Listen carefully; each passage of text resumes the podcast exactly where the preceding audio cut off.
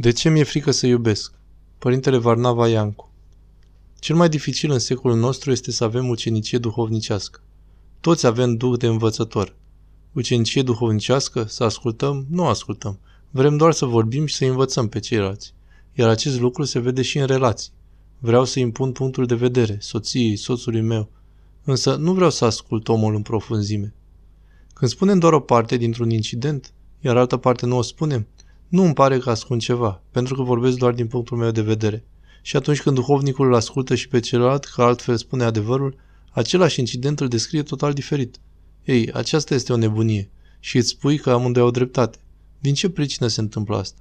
Probabil pentru că nu vreau să-l iubesc pe celălalt, nu vreau să mă raportez la celălalt, nu vreau să fac o punte de legătură între deosebirile dintre mine și celălalt. Vreau, precum am spus, doar să mă îndreptățesc, să demonstrez că într-adevăr eu am dreptate, iar celălalt greșește. Eu fac binele, iar acesta face răul. Eu mereu că sunt corect, iar acesta mereu greșește. De aici se începe, de la dispoziția noastră sufletească. Dacă începe cineva cu bunăvoință să le rezolve, sigur le va rezolva. Și dacă va vedea și din optica celuilalt, va spune, dragul meu, oare și eu greșesc? Oare celălalt să aibă dreptate? Ia să mă pun în locul lui să văd ce simte. Hai să-i dau o șansă ca să-mi spună cum se simte, iar eu în loc să mă lupt cu aproapele, să-i arăt cum mă simt eu. Și într-un final își vor da seama că sunt doi omuleți temători și că fiecare din cauza fricii sale vrea să nu fie nedreptățit, ci să fie îndreptățit. Cu asta se luptă, aceasta este povestea. Suntem doi omuleți speriați, care purtăm anxietățile noastre. Oare mă respinde celălalt? Oare nu mă iubește? Oare mă va răni? Și ne întărim.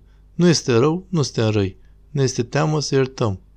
Ne temem unii de alții. Oare îmi va face ceva?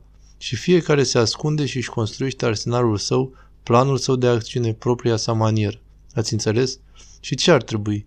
Trebuie ca omul să se degajeze, să scape de frică, să nu mai aibă această teamă cum că îl va oprima sau va oprima, că îmi vei face ceva și să cred că mi-ascunde ceva pe care mereu trebuie să-l descoper și să rămânem neîncrezători.